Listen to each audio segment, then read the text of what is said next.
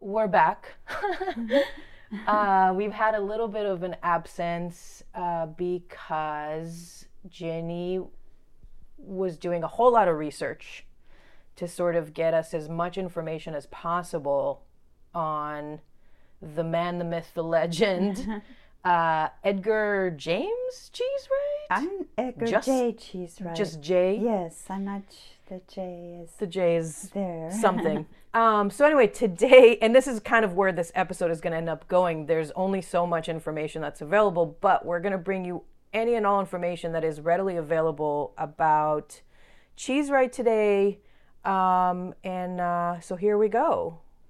Well, you're talking about a man whose history was literally erased. And so it's difficult, it's been difficult to piece together his life and um, find his work and his eyes and his artistic eye because of that very, very thorough erasing of history that happened to poor Edgar J. Cheesewright. But it's possible to do.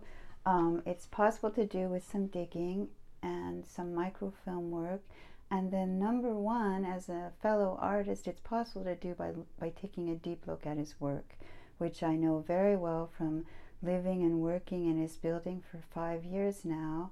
I have come to it every day a deeper appreciation of the artistry of this great, great, great artist of the 1920s of the arts and crafts movement. So um, I would. It's a. It's very exciting to me to be able to piece this together like a puzzle, like a mystery, like detective work. Um, I've made site visits to two of his most famous projects, um, the Hollywood Roosevelt Hotel and Greystone Mansion, Nice. which we will talk about today. Yeah, and the this erasure is like we've been hinting at this like sort of more nefarious component of the Cheesewright Studios building throughout each episode, and we're gonna get to that uh, pretty much at the end. Okay. We're kind of we're kind of gonna you know saving the the most nefarious for last, if you will. Um, so yeah, so so let's do it. We can start with um, I believe we're gonna start with Greystone Mansion. Oh, right, well, Greystone Mansion is. Or or wait wait, wait before we do that, I apologize. That's fine. Can can we? Do you have any sort of history on him at all whatsoever in terms Oh. of like birth, you know, children, whatever? Well, he was born in England um, in the late um, 1800s. He was he came he had interior architecture and interior design in his blood. He came from a family that had gone back centuries in interior design. His first job was at Gillows of London, which started in 1695 they were um, they, th- that's what they did was interior architecture and they were also a woodworking firm and they were so famous and so well known uh, chippendale used them to manufacture their furniture. They they were the best in interior woodworking. When you think about beautiful old interiors a main main component of them is the woodworking. The staircases the walls the paneling the doors the windows it all needed to be built. And one of Cheesewright's greatest assets was that he had come from a foundation not only in choosing furnishings, draperies, rugs, but in the actual building of beautiful interiors with an intimate knowledge of woodworking. So, um, an interesting part of Gillow's history is that they had been for many years involved in trade, in shipping out furniture to different parts of the world, in um, having wood shipped to them back to England. So the part of the mural, which was so, the whole left panel was about shipping and trading. Well, that was tied into Cheesewright's own history, and was part of probably part of the reason he was he found it so fascinating. And around what time did he make his way to the United States? He came to America in um, 1909. Where did he, did he go? Like He Ellis started- Island, kind of. st- no, I'm not sure about that, but he I know he maybe he got a work permit because he started working at a firm in New York. Ah. Uh, he did not stay there long. He went to the Midwest and lived in St. Louis for a time, and that's where he met his wife. She was actually a widow with two children who he adopted, And pretty, it wasn't long after that he came to LA. Apparently, when he first came to America, he had his sights set on California. Mm. Um, you have to remember at the day, everyone who was anyone in the design movement was gravitating towards LA. Europe was in an upheaval. Um, World War II, World War One before that Sure. had put Europe on edge, Mhm. and um, all of the more stable business and the exciting new building was being done in LA. And that's something even LA hasn't really gotten through its head how important it was as an arts and crafts center. Oh, Arts and crafts movement is beloved. You know, people know about Stickley. Well, actually, the period in history that it lasted was very short. It did not last long because of those wars. But where the money was, where the where the taste was, where the excitement was to try something new, um, and arts and crafts was a new movement. It moved away from Victorian, moved away from Edwardian. It was a whole new way of thinking about building, and that was in LA. It was in Pasadena specifically. What? Pasadena was one of the three, the three international centers of the arts and crafts movement. So the uh, what is it called? Like the Center for Design in Pasadena. That's is that pretty old, or or was that kind of born out of that movement? Um, maybe. You mean the one, the LA Design Center? Mm, Pasadena has a design center as well. Oh, the school. yeah, Yes. exactly. I'm not sure. No, that was later. Oh, later. Okay. Yes, yes. But that's fascinating. Okay, Mhm. so when Cheesewright came to California, he came to Pasadena. He started at, in LA, but he pretty quickly came to Pas. He came to Pasadena in 1918. Mm-hmm. and he had a he had a storefront which he immediately had um, he, he loved love love um, whimsical architecture so that his initial storefront was designed in the Tudor style and uh, yeah, I was gonna say when when I first walked into the building, it was very sort of like um, what do you call it?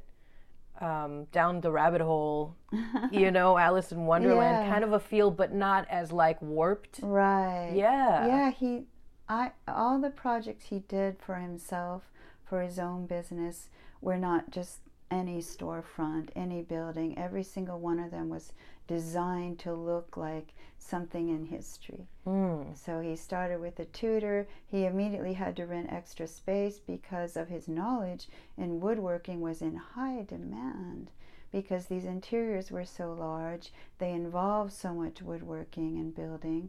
So he immediately started to think, wow, I need something bigger. And that's when he started conceptualizing his studios building, which, as I talked about in the past episode, took many years of planning. Mm-hmm. And it was a conceptual work of art in every single way. Mm-hmm. hmm So he moves to LA, then Pasadena, settles in, uh, begins planning out the studios building, Mm-hmm.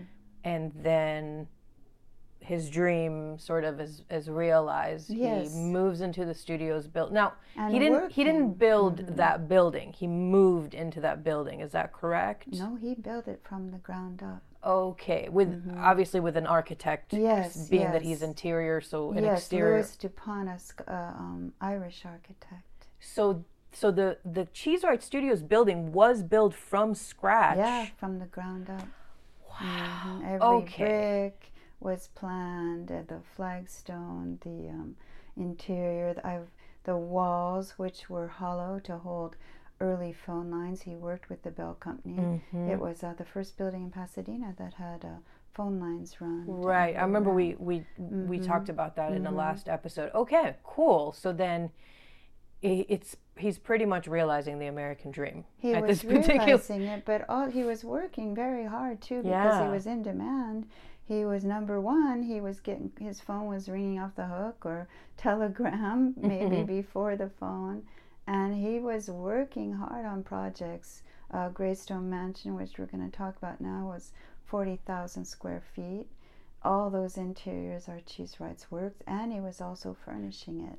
So that was a Mhm. big project. I'm pretty certain that's how he got the money to build his studios building because it was such a big project. But he had others. it. That wasn't the only one. Simultaneously, is working on the Hollywood Roosevelt Hotel, which we'll talk about too. Cool. Well, let's get to it. Let's let's get into the Greystone Mansion world. Well, this, you know, Greystone Mansion is just legendary. They filmed so many films there.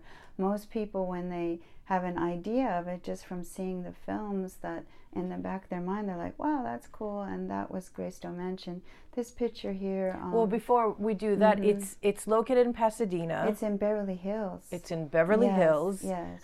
I'm so good on my um, geography. That's So, okay. so the Greystone Mansion is in Beverly Hills, and Mm-hmm. it was interior architected by Cheesewright. Mm-hmm. And do you know what year that was, by any chance? It had um, it had to be um, in the 1920s. I don't know the exact founding year. I'm Got sure I could find that out, but it was in the 20s already. Cool. All right. Mm-hmm. So so now we're we can get into the details of this gorgeous, gorgeous, expansive building. Well, this picture here shows this beautiful, um, influential checkerboard floor. Um, it always has a very Art Deco look, the, the strong contrast of the black and white. Uh, nobody, you have to remember, nobody had done a flooring like this before Cheesewright. And he's so innovative. He's such an artist. The patterns change. The pattern on the left is different than the pattern on the white, but they're both very, very bold graphically. Um, this was for the Dohenys. This was for Ned Doheny. The son of Doheny was at the time the richest man in LA. So he had the money. He had the uh, willingness to hire someone willing, obviously, to do some experiment, experimentation design wise, which he did do with this building. And this was his gift to his son and his new wife and their young family. Nice. This is the fireplace, one of the fireplaces in the main dining hall. Um, what to me was so interesting about it is right above the fireplace is a permanent mural. Um, again, just like in his studios building, Cheesewright l- l- always loved to have embedded into the design artwork. It wasn't just like he bought paintings to hang on the walls. He had mural work done on site, permanent mural work that was incorporated as a part of his design. Look at this thing. You've got the beautiful woodworking with the hand carving, which he he had all the craftsmen working for him that knew how to do this level of hand carving, this level of woodworking, and then a beautiful painting right in the center of it that's a mural that's a permanent part of that fireplace design. Amazing. Beautiful. This is the one of the, the big window in that main room. It looks like it's about 20 feet high, and the ceiling itself is about 25, 30 feet high. A magnificent lead glass window. Cheesewright was a master of window design, and I know that from working in his studios building where those windows are just gorgeous. They let in fantastic natural light. No one needs a flash at all ever during the day. they're high, they're lead glass, and they're just stunningly beautiful. He obviously loved windows. Um, and this was a difference from remember one one criticism of arts and crafts and it's valid which i know from growing up in pasadena where they had um, the buildings is they're so dark frank lloyd wright's houses were known to be dark. The windows are small. Cheesewright was not into that. Every um, building he's designed that i've seen has high ceilings high windows. Like i said you just don't need a flash all day long. There's gorgeous natural light pouring in, and the design of the window itself is just a gorgeous thing to look at. Yes. I mean, I could photograph just the yeah, reflection they forever. Come in. It's I so love that when, when reflections come in from the window onto the floor. Oh, now this is the top of that same gorgeous window that's 20 feet high. The ceiling is a pitched ceiling. It's a beam ceiling, just like in the grand room of this Cheesewright Studios building. Every important project Cheesewright did had a beam ceiling. He loved, loved, loved beam ceilings. Greystone has a gorgeous one with the pitch. You can see it has the wood carving incorporated into it. A chandelier. He always had a gorgeous uh, chandelier centerpiece in, in his main rooms. That's the original chandelier right there. Just the room is just you walk in, you're like, whoa, my God! It's- Grand. it's so grand. It's it's magnificent, and it's it's lasted that beauty. It doesn't look dated. It looks just beautiful. that there it is in better light. Um, again, he's got the wood carving. Um, he obviously convinced Doheny to use a lot of craftsmen. He had 10 full time wood carvers working with him on the project, and they carved the staircase and they carved this work on the ceiling. This is an interesting aspect of Cheesewright's designs, which I will discuss. You see this in the Hollywood Roosevelt Hotel and at Greystone. He does this level thing where you walk into the main room and there's the room and then there's a balcony with a different level overlooking the main lobby. Mm. He did that in Greystone and he did it again at the Hollywood Roosevelt Hotel. Mm. And here it's done at Greystone. It's such a cool thing to do. Instead of just walking into a box mm-hmm. with a high mm-hmm. ceiling, you're able to walk up to another level of that room, look out on it. It's it's just a great, great, great design mm-hmm. um, element. It's so arches. intricate. I mean, my goodness, so that intricate. woodwork. Here we have arches, arches, arches again, which I've said is one of Cheesewright's signatures. Mm-hmm. Arches. He loved arches. There's arches all over every building he's done, including his own. Here we have them here, but here there's the additional element because you know of, of the, the money involved and the you know the quality that Doheny wanted of the wood hand carving. It's mm-hmm. all hand carved. Mm-hmm. Well, that's why Cheesewright is a master of the arts and crafts movement and that's a big reason why this this um, just to again mention the importance of this podcast we're talking about one of the greats one of the capital D-A-G greats of the arts and crafts movement who's not known. Mm-hmm. i mean here's a movement that's so popular so beloved. There's mm-hmm. like stacks and stacks of books on it. People love these. Well this guy he was one of the greatest and it's way way way past time that he's recognized for how good he was at it and important. And I feel like, as far as like Andrew Lloyd Wright is concerned, there's a lot Frank of. I'm sorry, mm-hmm. thank you, Frank Lloyd Wright. Mm-hmm. Frank Lloyd Wright, the Greenes, which you know. But but I feel like his story is not so like clean either. No. You know what I mean? Like there's a lot of just shady stuff that went on, but for some reason we all are well, well, well familiar of him and his work, and we are not familiar. I think Frank Lloyd Wright, just from reading his writing and all, he was a, quite a character. He, he spoke very well. He was um, he made himself a legend. Mm. He was a bit He was arrogant, good at like branding himself, which I was okay, you know, because some of his work is just amazing. Like yeah. I've seen it in New York, I've seen it in Pasadena.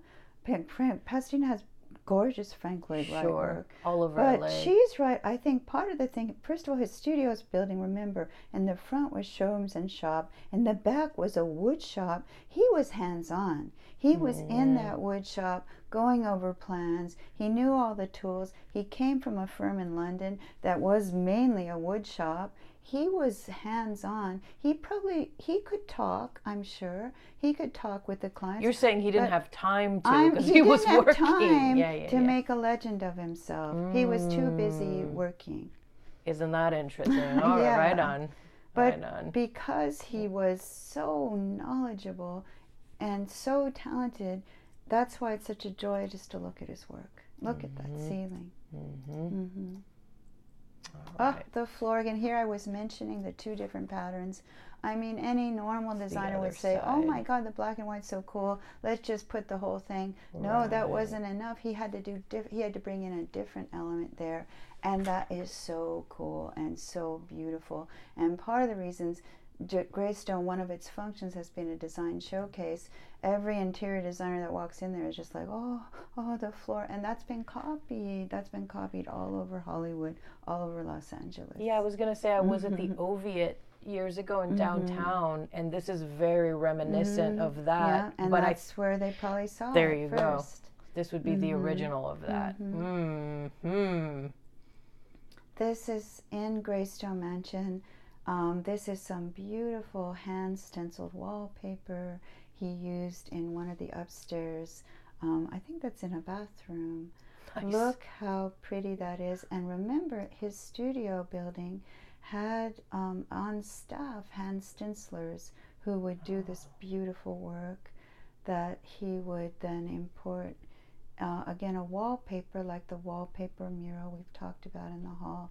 This is some more of Cheesewright's excellent taste and his, you know, appreciation of artists. Look how pretty that is. And do you think that this gets restored every Well, once in a while? Well, they're pretty. The Grace. That's one thing you can say for Greystone Mansion. They've got a Friends of Greystone who are very much in, on top of the restoration. we need a Friends of Cheese Right Studios We need it building. so badly. God. so badly.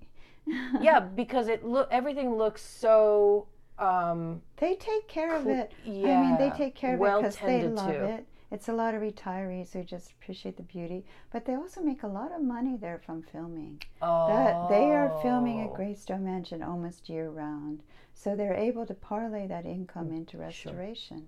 hmm Okay, so we need to either get Mhm. films happening at the Cheesewright Yeah. Studios building or some kind of like needs- patron. It needs it needs the same level of care. Obviously, first of all, the, this is lovely, beautiful. I, I can't say anything wrong about it, but it doesn't have a one of the most important important historical artworks like that mural is. of course. That mural is way more than just an artwork. Right. That is an that is a visionary yeah, it's more work. way more than decoration. It's visionary, Right. and it's about our history. oh, that's There's one of the little white roses, the a nice detail, detail. work Mhm. of that beautiful hand stenciling. He, it was stenciling because Mm. um, the idea was that it could be reproduced. It could be done elsewhere if someone else wanted. And look at again, I was talking in the last episode about how he and his wallpaper artist Chud personally chose the colors for the mural in the building. Look at the color. Yeah, I mean, the that branch. little yellow. It's mhm. not brown, it's gray, which Sure, is better. It's Sure. almost like an overcast day because of the light, and that just makes it that much prettier. Yeah, you're right. This would be a totally different feel if it was that like If it sort was, of crap brown. yeah, brown branch, bright green leaves. no. Right. This is on a whole nother le- level. Sure. Someone was a painter who chose this these colors. They understood color. That's so nice. This is some of the beautiful woodworking done in the kitchen, um, the cabinet doors. Everything had to be great, and even the kitchen.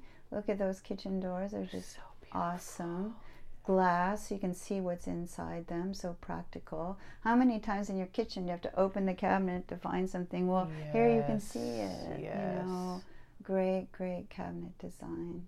Beautiful. Yes. I love Again, that color copied, too. copied Mhm. many times. This is one of those deep windows which I've come to appreciate every single day because we have one in the grand room. He would do a deep window with leaded glass, and it, it put it. The light comes in, the beautiful reflections come onto the floor. Mhm. It's so pretty. It's such a pretty thing to, to make a deep window like that. Cheesewright did that all the time. I've seen it many times used in his, his uh, studios building. On the right is a built in shelf. He, he loved built it. The thing with Cheesewright when you hired him, you weren't just getting a guy who would like ship furniture into your room. He was designing the room from scratch. He was using his knowledge, which went back to 1695, of interior woodworking to create a space that had these beautiful built-ins. Mhm. Mhm. Of more of the beautiful hand stenciled wallpaper. This is in um, Mrs. Doheny um, changing room, dressing room. Look at that. This is inside her closet. This is all the closets and cabinets have this cute, cute design, f- and it's a little more. It's more fun. Yeah. Look at how fun it is. The um, the ribbons and the flowers. Beautiful artwork. You could put that in a frame itself. True. Again, he had a staff that did this. And again, the color, the color choices Yeah, are just so, so beautiful, so not obvious. Yeah, it's not obvious. Look at that shade of pink. It's Mhm. not a it's not a magenta. It's a gorgeous rose, light rose. He's got the lavender, the pink. Couldn't be prettier. Couldn't be prettier. But you're right. There's a lot of shade, like use of of shade and shading. That's so beautiful. Definitely an like it adds an extra. It's almost like all of his stuff is layered in Mm, one way or another. Exactly, exactly. It's layered. And look at the ribbon. I mean, as a painter myself, and I draw, look at how the ribbon goes in and out, in and out. That's giving it a depth. That's not Mhm. flat.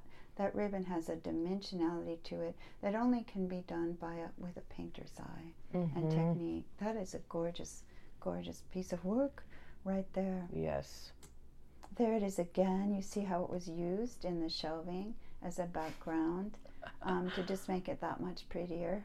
Now, is this drawn on or is this wallpaper? This is wallpaper. Okay. It was so interesting to me to go to Greystone to see how many times he used beautiful hand um, stenciled wallpaper, Mhm. considering how much I love that hand stenciled mural Mm. um, or woodblock print mural in his building.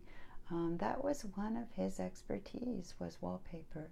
He had a wallpaper artist that was mentioned in the Star News article, but he also had, which wa- had one picture in that article of a staff of artists, women, which you know gave- was giving women jobs at the time, who were doing this beautiful work, nice. handwork. Love that. Oh, that's a- nice. That's backing up. See, he had the, sh- the drawers, which would hold, you know, socks, whatever, and then on top of that, um, Oh my god. isn't that a cute? That's a closet.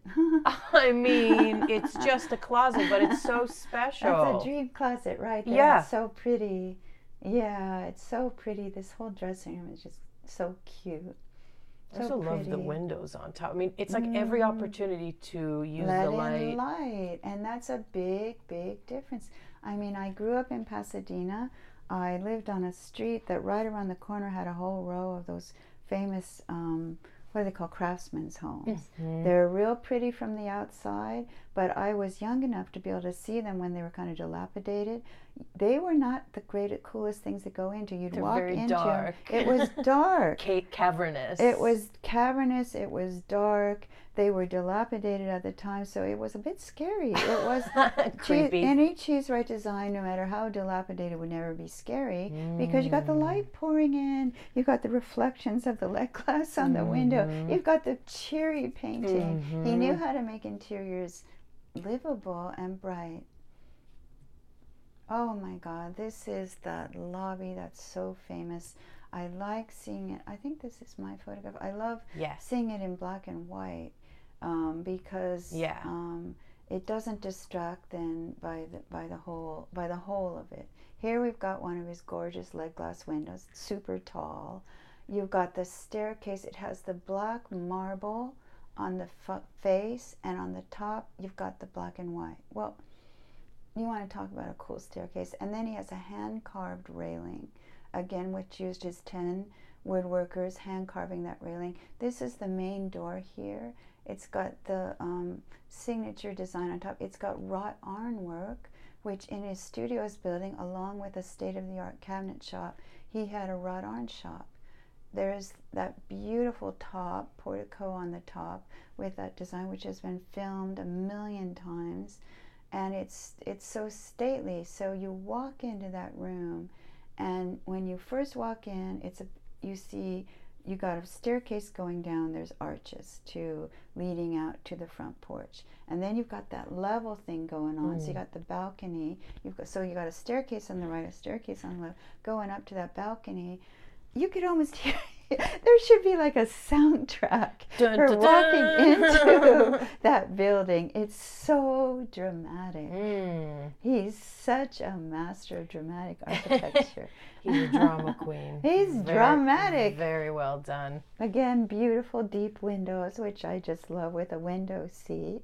There, the wood, the paneled working around, the lead glass.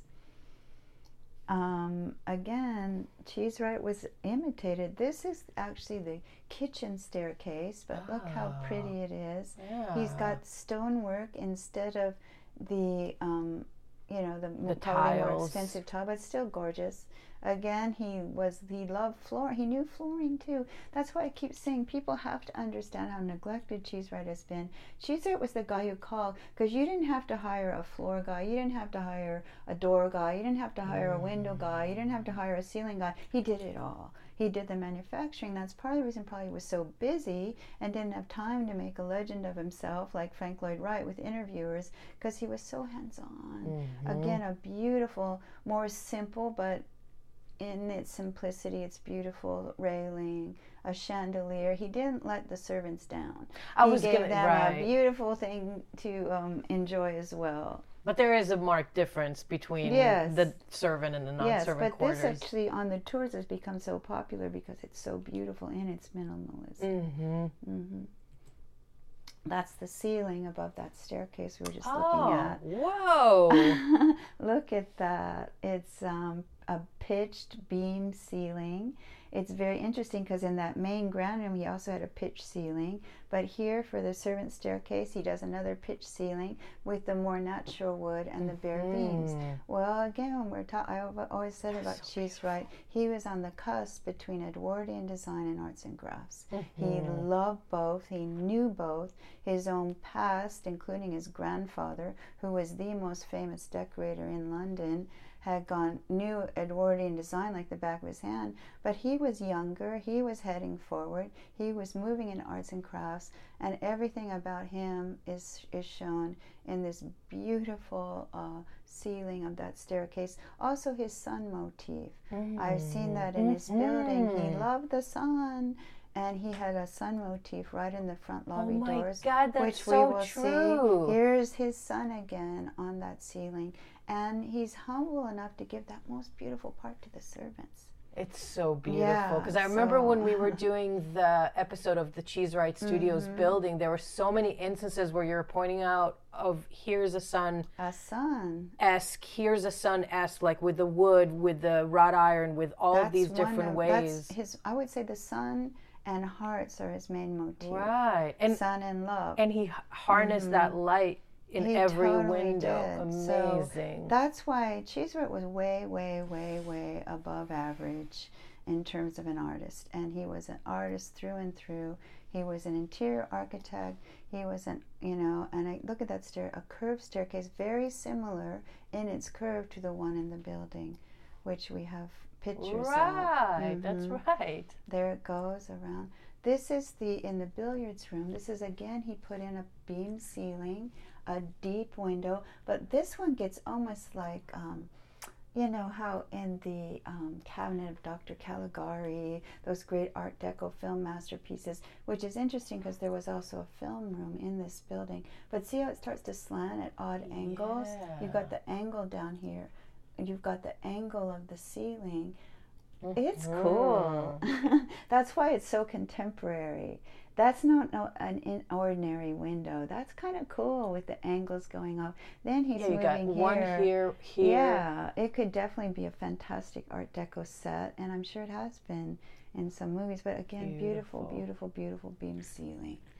And I The- love that this is a little bit mhm. more green shaded, but still bare. or Yeah, barren, it's I guess. more bare because you know, the billiards room was a place more for people to smoke and Mhm. drink and Mhm. play billiards. But um, that's why I'm so excited to be honored enough to be able to bring back this master of the arts and craft era. Be, and um, the reason, part of the reason was his own background and, and intimate knowledge of woodworking, but also that creative eye. That is a great. I love that window, and So I beautiful. actually told the Greystone Mansion people. I said, for all this place has been photographed, I do not see enough photographs of these windows. Mhm. The windows are magnificent. And they, oh yes, they are. They they know because they're there Yeah. every day too, like I am. Ah, another billiards room window. You got a pitch ceiling. You've got the beams. You've got the more bare look. You've got some kind of stenciling here on the wall. It's cool. It's beautiful. It's Yeah. pitched. It's just a beautiful interior. Lead glass windows, deep windows. You've got the That's so paneled beautiful. wall. So you've got the, probably the beautiful wood. Look at that. Mhm. And there's another. Yeah, more right here. stenciling. He would he liked stenciling, and he would use that, and um, that's one of the reasons I have said suspected he was involved with Hearst Castle interiors, which we're not talk we're not we don't have pictures of because there was also quite a bit of stenciling on the beams there, Hmm. but that is not again not known, not talked about. But here and in the Hollywood Roosevelt Hotel, he would for that extra design element he would stencil he would use quite a bit of stenciling this is the Madeline Garden um, now um, the original grand room um, with a gorgeous, gorgeous uh, lead glass window, which I appreciate every single day. It's deep, very much like the one we just saw. It's got the lead glass, it's got the beam ceiling. So he, in his own building, he kind of took all the elements that he loved and his customers loved and put it, made one for himself. hmm This is the tea room, with, which has beautiful French doors. The whole building is surrounding an atrium, and on either side are French doors. There's French doors in the tea room and French room doors in the VIP room, and every afternoon they let in these beautiful light patterns that I photograph every time I see them. I mean, I They're don't. so I would be there all day long. They're so pretty. And that's the joy of having a beautiful window p- faced the right way, which I'm sure was planned Of course. because he knew what he was doing to let in those beautiful lights. This is the wi- window in the what's now the Kiss Bistro. Um, when it was built, it was one of his shops. Again, look at the charm. He's got the lead glass. He's got the little um, diamonds on top. This was a sh- these were show windows. and we're bringing um, we're bringing these images back, even though we've already talked about the building, but we're bringing them back as a co- sort of a comparison Yeah. of, of his. Because remember, Cheesewright has been lost to history. Right. So we're kind of saying, um, excuse me, look at this. These elements are this are obviously by the same eye. mm-hmm. It's to help bring back his work and to show what his style was. When As, you know, look at- more simple language, this was his style. Mm. Beautiful windows, lead glass, beam ceilings, arches, sun motif. Heart. That's Right. right there. Right. And so Mm-hmm. when you look at like the the records for Greystone Mansion and the Roosevelt Hotel, is he mentioned as I was not happy at the Greystone Mansion tour. They had a gift shop and they had a book on the guy who did the exterior and nothing. They weren't even mentioning cheese I don't understand. That that's a that just yeah that's not right. First of all, they if they'd done a little research, they could have you know figured it out because there was one art, one letter to the editor published by his son in 2003 saying, um, "Excuse me, this article's on Greystone Mansion. You're not talking about, you know, my father, my stepfather, who uh, designed it all."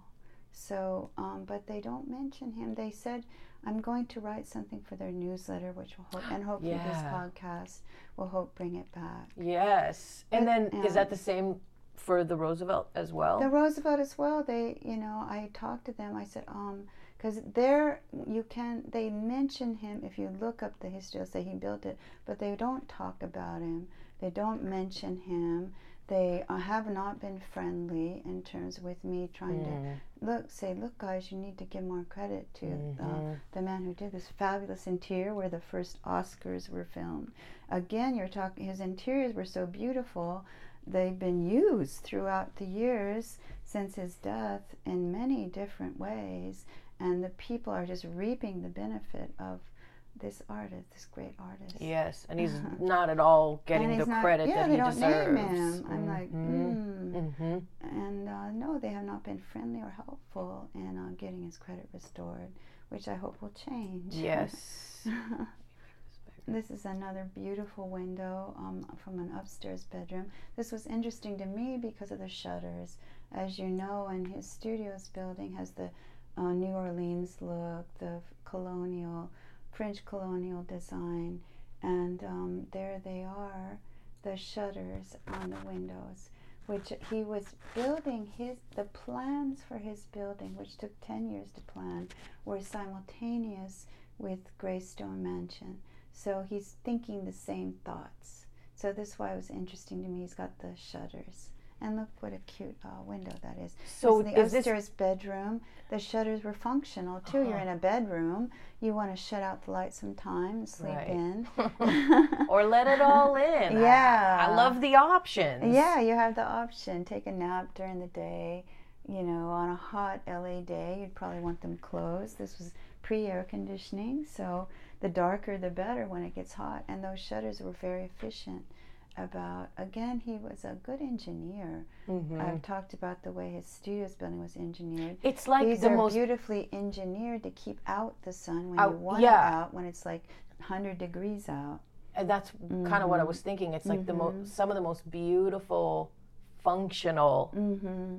art, really. Right.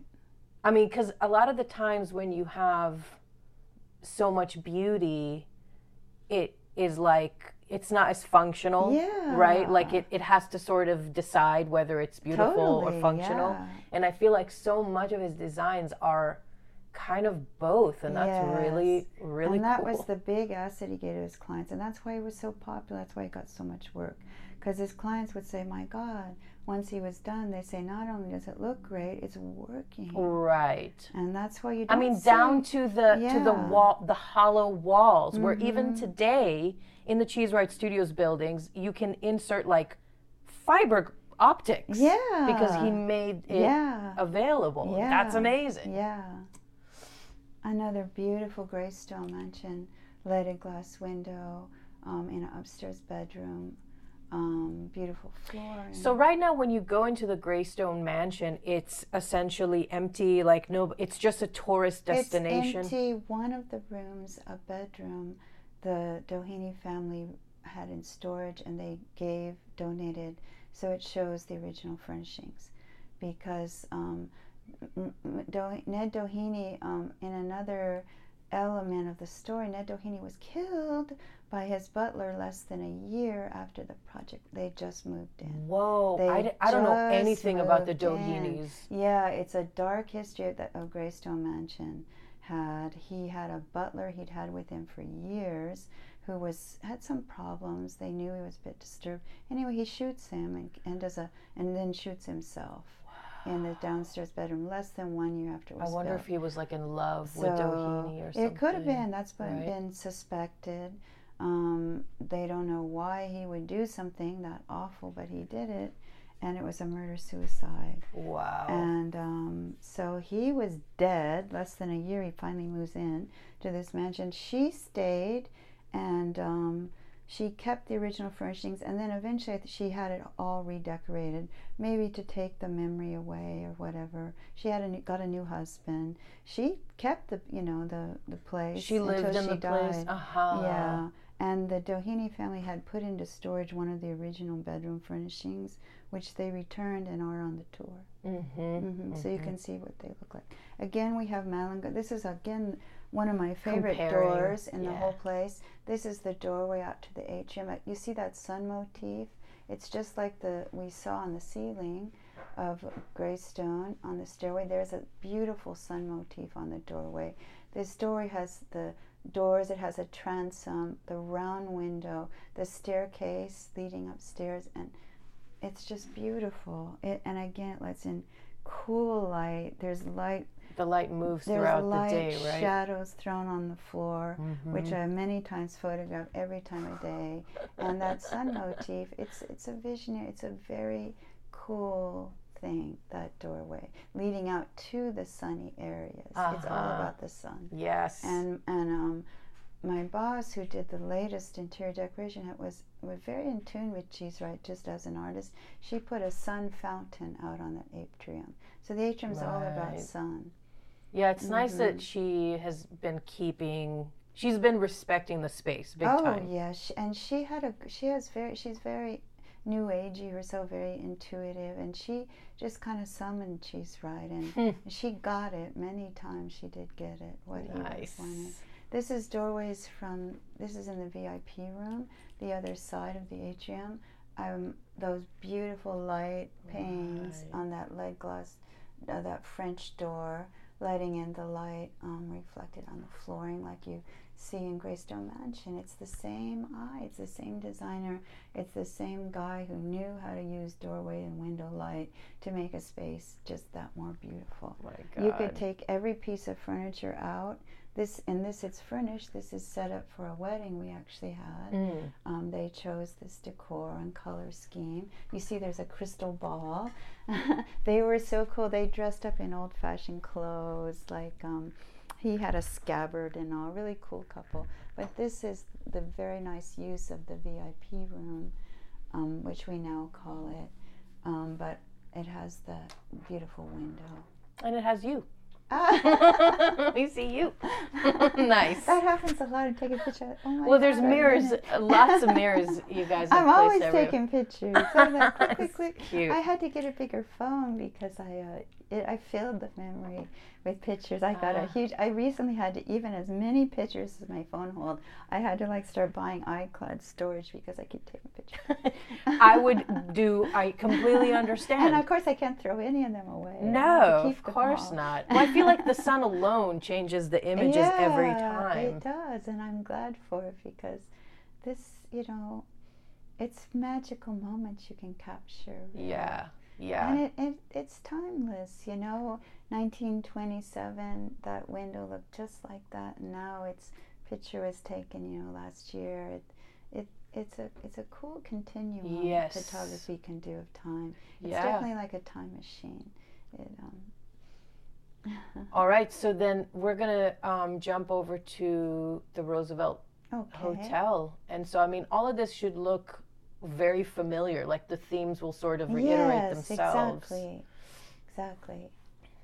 This is the beautiful lobby of the Hollywood Roosevelt Hotel, which thank God has not been over renovated.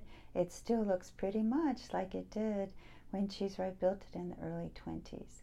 There's a fountain in the center, which yeah, we didn't show in the picture, but Greystone Mansion also has a fountain in the lobby. Mm. You've got the beam ceilings. Here he used cool stenciling. He has stenciling all over that ceiling, and it's one of the most beautiful ceilings So I've ever seen. It looks a lot like Hearst Castle, um, but even better. The you know because Cheesewright had that great eye, and look at that gorgeous ceiling. Uh, very high. Again, that element I was talking about about the levels. You walk in the oh, lobby. yeah. Okay, and yeah, you're on the lobby, but then there's a level, there's a balcony, and that thing goes all the way around with openings in it to look down onto the main area. The main area has arches surrounding it. The second lobby, just like in Greystone, has the rectangular openings, and it's cool up there. You walk up there, first of all, you're closer to that beautiful ceiling and Hmm. chandelier, and then you're looking down on the lobby it's just a great, great, great design element that Cheesewright was uh, smart enough and talented enough to use. And we can't really make it out here so much, but what what does the the tile kind of look like? It's a beautiful, again, stone flooring, Mhm. you know, um, which he had had put in, a very Italian-esque. Um, I think the design for the Roosevelt was perhaps by the client requested, or also Sure, the style. It was very popular in Hollywood at that time. Greystone um, Hollywood Roosevelt Hotel is on Hollywood Boulevard.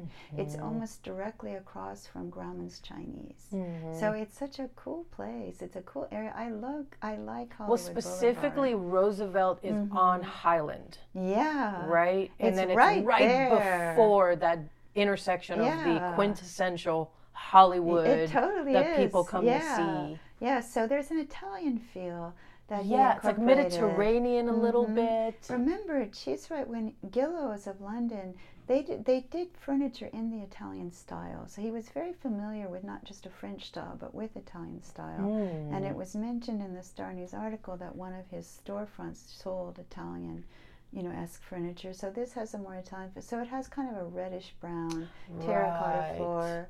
Beautiful. That's what I was thinking. Terracotta, Mhm, right? It's terracotta with the arches, the fountain, the ceiling. Wow. hmm This is another view. You've got those uh, almost Romanesque arches here. This is when you look at, see here you can see the floor. It's patterned Yes. like he would do. Yeah. More subtle but beautiful patterned. This is when um, there's there's two different entrances to um, Hollywood Roosevelt. Here on the left, that's the entrance from I guess it's Highland. You were saying the, the side Mhm. street, and then this is the entrance from Hollywood Boulevard. So you Mhm. walk in and you've got this cool flooring, you've got these arches. It's a long hall. I think we have a picture of it coming up. And then on the left is that lobby. That And then there's two different lobby. floors again. Yep. yep. Two different designs. And the arches, you know, as the as the medium between them, exactly like that was done in Greystone Mansion. Right. Look at that cool light fixture. hmm See, he knew he knew all the styles. He knew Italian, he knew French, he knew Art Deco, And Hollywood, of course, is known for how much it loved Art Deco. There were an Art Deco interior for films, um, Art Deco interior. Art Deco, you kind of think as the Hollywood design style. Well, Absolutely. here we probably had the guy who probably brought it there.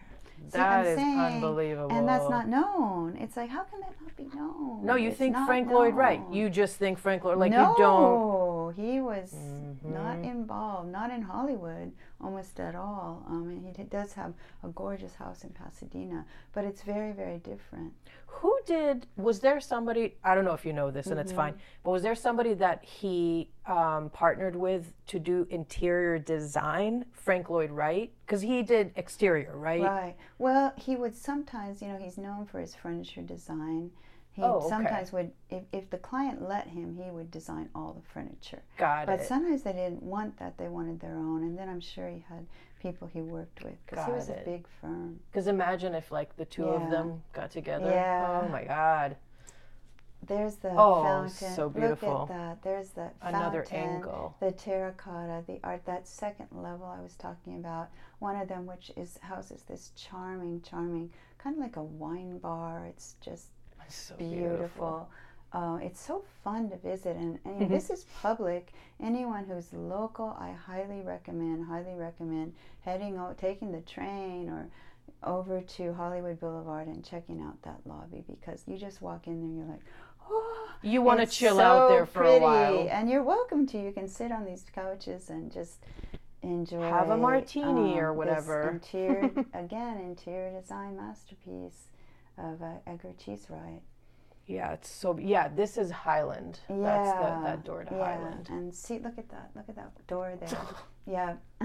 It's just like you you you focus on all the details, and it's just They're like a so museum. Every cheese Cheesewright design, including a studios building, is like a museum.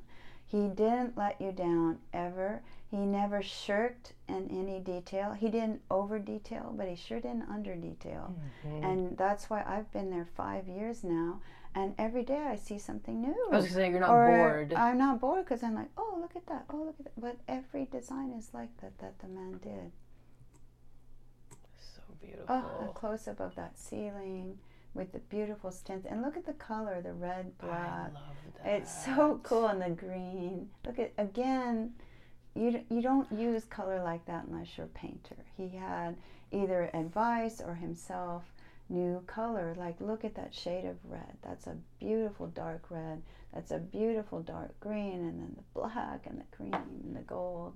It's pretty. It's so pretty. It's really gorgeous. But it's and it, it's it's ornate, but it's not Mhm. overdone. I was gonna say the like- colors aren't overdone. The ornate nature of the stencil is not overdone. It's like It's just not tacky. It's right. just perfect. Yeah, and that sit chandelier again. because you can go into a real cheese place Yeah. with this. Oh, you could. You really could, but he never crosses that line.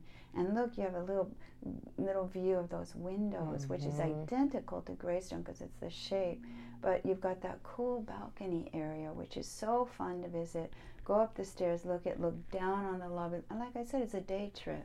I highly Mhm. recommend uh, just taking that day trip and enjoy. Yep. This is um, the grand room. We've got again that use of um, which my boss did, Michelle Frost. She hired a team of muralists to paint a mural, and her only instructions to them was paint a dream, and they did. And people have loved that mural ever since.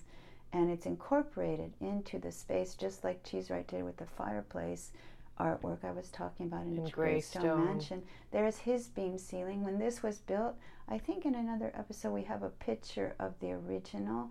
Um, he had them bare because, again, he, as a typical artist, he was always looking forward, looking forward. So, since he wasn't a great of the arts and crafts era, which I will say again because way, way, way past time he's recognized as that, he had his ceilings bare, the beams bare, the Mm. wood bare, the you know they were just a brown wood. Yes, she painted them this, blue. Yeah. What was just her beautiful. decision. Mhm, Yeah, mhm. yeah. Did he have anything to do with Chateau Marmont? You know, in Sunset. No, that was not one of his. Oh, got it. There was a lot of talent in LA at the time. Um, I used to work in the Biltmore Hotel, which was very ornate. And Yes. There's parts of that that have, you know, a similarity, but it's more over the top. Oh, sure. it's he, Cheesewright never went kind of over the top. He was more modern. I mean, Yeah. that black and white flooring, the Mhm. stenciling we just saw. He was he was. He knew where to stop. Yeah, he knew where to like where art was and where Oh, cheese oh. was. Remember in his studios building, the corner shop, which is so charming, sold um, Mexican pottery. He loved Mexican pottery so much, he actually imported it to sell in Pasadena. Well, this is the staircase at um, the Holly Rosewood Hotel. The facade is tiled with charming Mexican tile. It's so beautiful. It's been beloved. It's been used in many, many homes. And there he's got the uh, darling uh, Mexican tile. That's so beautiful. Yeah, It's so like I pretty. want it all. Right. Like, I want Look it. at look at it has the color change as you go up. You talk about a pretty staircase. That's true. He never repeats the pattern. No. Oh, never just one. Here we go. Just the once. Yeah, yeah, yeah. Yeah, Oh, chosen. so beautiful. yeah, and he loved loved Mexican tile work and maybe pottery. a couple times, but Mhm. yeah, God, Mhm. beautiful, just Mhm. beautiful. Oh, this is um, just a cool use of woodworking, and instead of glass, he's got some kind of a netting, metal nets there. Mm. So the um, glasses um, and the bottles show. Look how pretty that is. Oh my God, it's so beautiful. It's he's so good. Look at that. oh, there's that lobby again with the second level. You can see there's stenciling on the level. You can go up there and walk around looking down the floor to ceiling curtains. This one feels more dark, but I wonder if that was like a client request. Well, it's not you know. that light in there um, Mhm. because there's no. Maybe they wanted people to come in and not see the street. oh yeah. Because you're talking about a hotel. Marilyn Monroe lived there. They would house young actresses there. The studios would pay.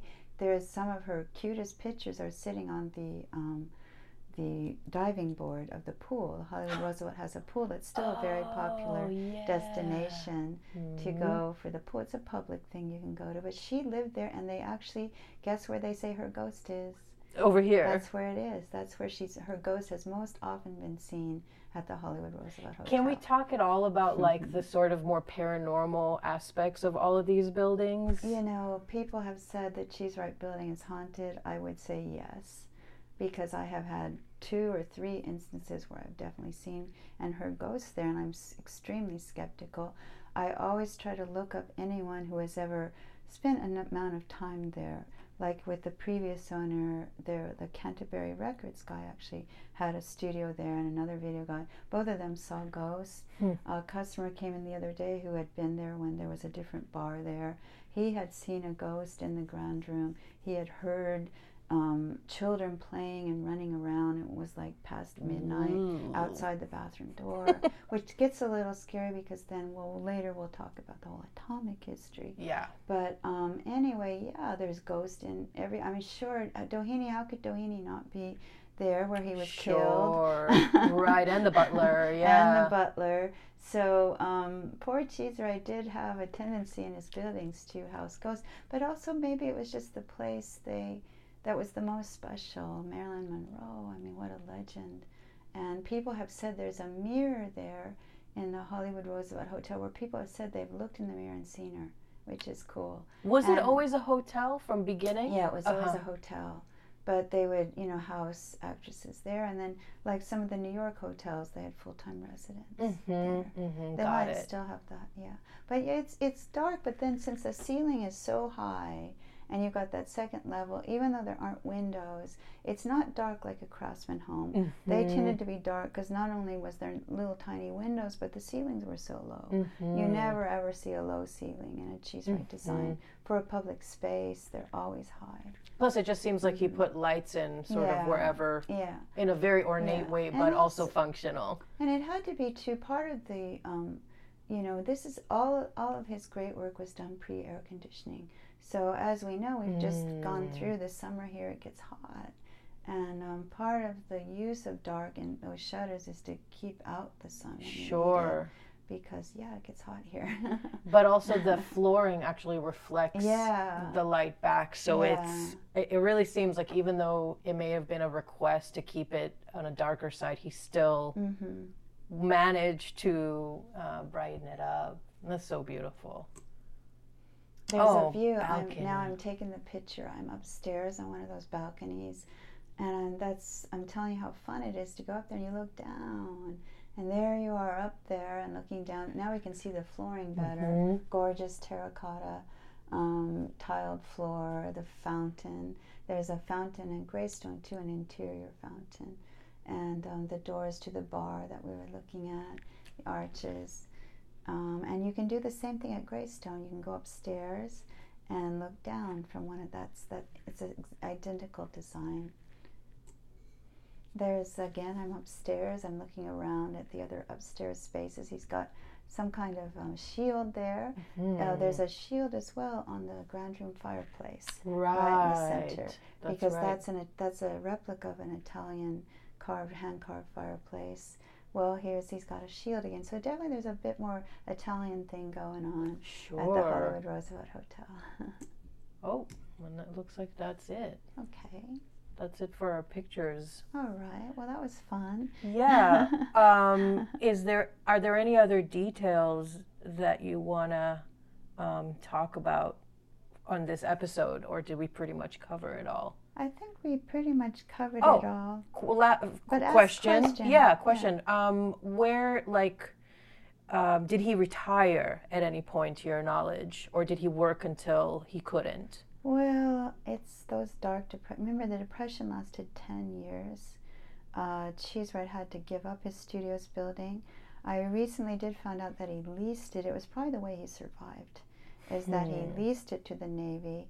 It wasn't fully sold to them, and that probably was a way for him to keep an income to feed his family during those years. But Do you it- know where they lived? Yes, they had a. He had had built for him before the depression hit an arts and crafts bungalow built by the same man, uh, Louis Dupont Dupree, who uh, was an Irish friend of his, who did the Cheesewright Studios building. He did a charming bungalow that was filled with arts and crafts furniture. So again, I'm saying we're talking about one of the major guys of the arts and crafts movement that is way, way, way overdue for revival.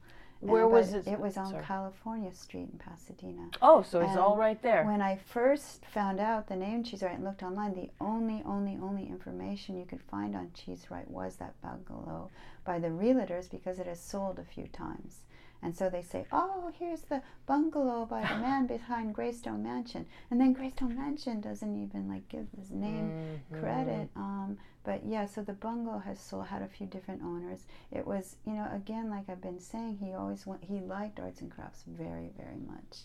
He had come from Edwardian design, but he really totally appreciated. And it was a natural, of course, because Gillows of London was a woodworking, um, you know, firm with interior design division attached. So he loved, you know, uh, hand arts and artisans and artisans work. He used hand carvers. He used hand stencilers. You know, he and that's why his work's so pretty. Is Yeah. like you're, ta- you if you look at a sculpture, you're saying, "My God, the sculpture is so beautiful because of what it looks like, but also how it's made." Well, Cheesewright was that sculptor. He made that. He made that interior so beautiful. Every element of it. Yeah. He didn't like get on the phone and or what you know telegram. I keep saying phone. Remember, it was early phone lines. He, you know, 1908. Um, but and say, oh, where's a firm I can find that can? No, he did it all himself, and that's why Yeah, he didn't so like great. outsource. No, he did it. he yeah. didn't outsource. Yeah. But so yeah, he did have a home. I don't know what happened during the depression.